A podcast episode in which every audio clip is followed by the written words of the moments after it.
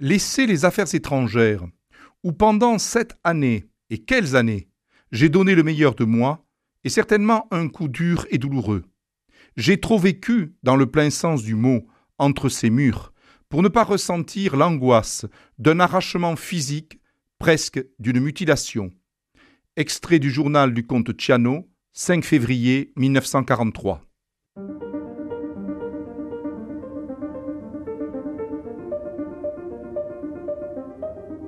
Les fenêtres de l'histoire avec Philippe Foreau. Le comte Galeazzo Ciano passe pour avoir été un enfant chéri du fascisme italien. Ceci fut vrai pendant quelques années. Mais la fin tragique de Ciano nous oblige évidemment à porter un jugement plus nuancé. Le comte Ciano est né en 1903. Il est le fils de l'amiral Costanzo Ciano, qui s'était distingué pendant la Grande Guerre, et qui était devenu, après-guerre, un des amis les plus proches de Benito Mussolini. Galeazzo Ciano entreprend une carrière diplomatique à partir de 1925, après avoir passé le concours de la Farnesina. Il va occuper euh, plusieurs postes en Amérique latine, en particulier au Brésil et en Argentine. Mais les liens d'amitié entre le père de Galeazzo et Mussolini lui font connaître Eda, la fille aînée du Duce, née en 1910. Après quelques semaines de connaissance d'un jeune couple, il va l'épouser en avril 1930. Il est indéniable et c'est difficile d'affirmer totalement le contraire, que entrer dans la famille du Duce est un avantage certain. Mais il va d'abord passer par des postes de consul, en menant à bien finalement une carrière diplomatique relativement classique. Il est en particulier consul général à Shanghai, en Chine, où il fait preuve d'un certain courage physique, alors que les Japonais euh, bombardent la ville il ne s'en retire pas alors qu'il est avec son épouse et son premier enfant.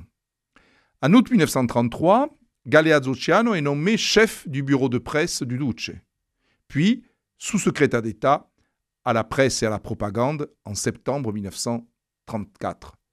Ce poste de sous-secrétaire devenant ministère en juin 1935. Au moment où éclate la guerre d'Éthiopie, Galeazzo Ciano participe au conflit. Il est euh, euh, chef d'une escadrille, la Disesperata, et il bombarde les positions éthiopiennes. À vrai dire, le risque est relativement minime car la défense antiaérienne de l'armée éthiopienne est quasi nulle. Néanmoins, ça lui vaut euh, de passer régulièrement dans la presse écrite et filmée du régime fasciste. Enfin, apothéose de cette carrière, alors qu'il a à peine 33 ans, il devient ministre des Affaires étrangères en juin 1936. Il apparaît à ce moment-là sans doute comme un delfino, un dauphin possible du Duce. Au début de sa carrière à la tête du ministère des Affaires étrangères, Ciano se montre favorable à un rapprochement avec l'Allemagne nazie.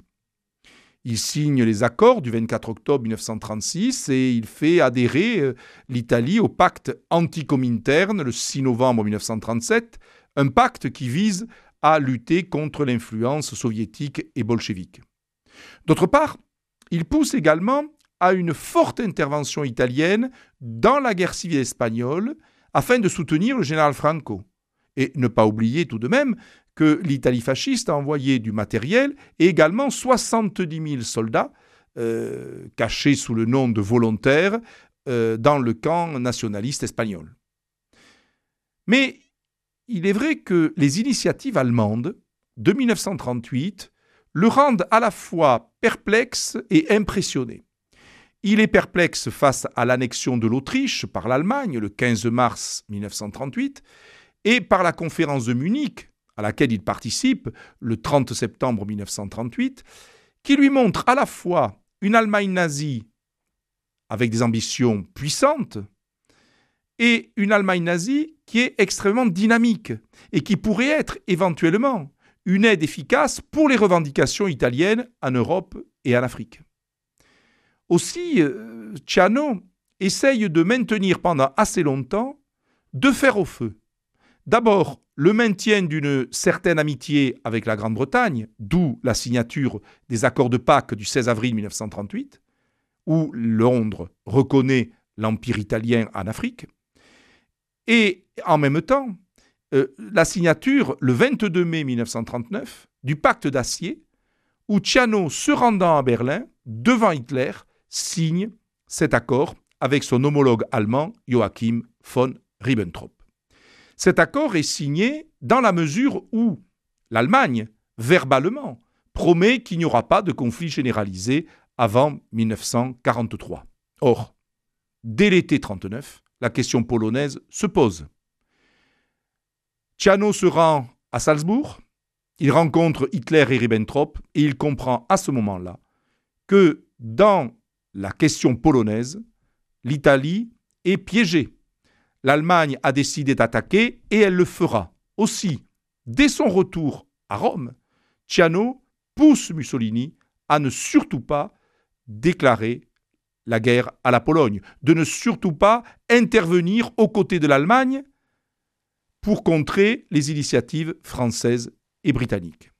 Mais le problème, c'est que les succès allemands en Pologne, mais surtout à partir du début mai 1940 sur le front de l'Ouest, fait que l'Italie fasciste se retrouve face à un dilemme. Ou ne pas rentrer dans la guerre, ou y rentrer trop tard.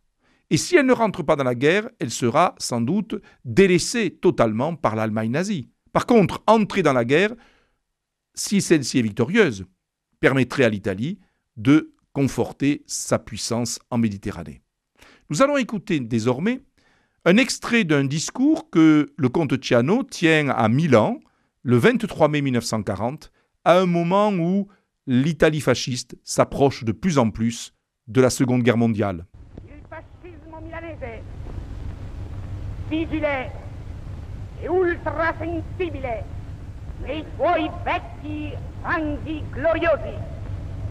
Come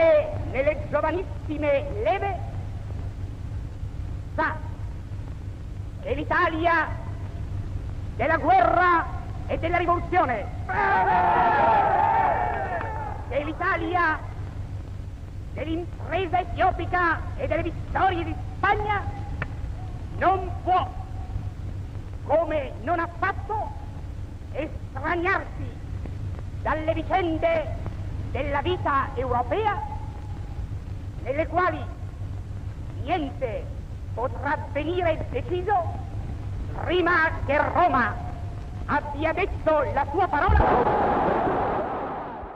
Dans ce discours, on comprend l'évolution de Ciano. En ce 23 mai 1940, la victoire allemande apparaît euh, a priori assez claire. La France et la Grande-Bretagne subissent de graves revers et il est peut-être temps que l'Italie entre dans le conflit. Cet homme qui a longtemps soupçonné l'Allemagne de double jeu, eh bien cette fois-ci, face à la réalité de la victoire nazie à l'Ouest, accepte le principe de la guerre. Celle-ci sera déclarée officiellement le 10 juin 1940. Ciano reste ministre pendant une grande partie de la Seconde Guerre mondiale. Mais il va commettre, il est vrai, quelques légèretés. Il est partisan, par exemple, en octobre 1940, de l'agression contre la Grèce, qui est extrêmement mal préparée. D'autre part, à partir euh, du printemps 1941, l'Italie va se trouver dans un engrenage de plus en plus terrible. Certes, bénéficiant de la victoire allemande en Yougoslavie et en Grèce, elle arrive à avoir une zone d'influence dans les Balkans. Mais elle est entraînée également dans la guerre contre l'Union soviétique. Et le 11 décembre 1941, le Duce déclare la guerre aux États-Unis. C'est-à-dire que d'une guerre courte, l'Italie est passée à une guerre longue contre les très grandes puissances de ce monde. Mais Ciano ne peut pas se dédire. On ne démissionne pas véritablement dans un régime comme le régime fasciste. On est remercié par le chef. Or, à l'été 1943, la situation devient catastrophique. Ciano lui-même a perdu son poste de ministre des Affaires étrangères le 5 février 1943. Il a été nommé ambassadeur près du Saint-Siège. Dans la nuit du 24 au 25 juillet 1943, il euh, participe au vote du Grand Conseil qui met en minorité la position du Duce. En effet, une majorité de hiérarques fascistes vote une motion dite motion Grandi qui demande au roi de retirer à Mussolini ses pouvoirs militaires. C'est, de manière camouflée, une espèce de motion de défiance vis-à-vis du chef du fascisme. Ce vote va provoquer la crise finale. Le 25 juillet 1943, Mussolini doit démissionner à la demande du roi Victor Emmanuel, ce qui provoque quasiment sans résistance la chute du régime.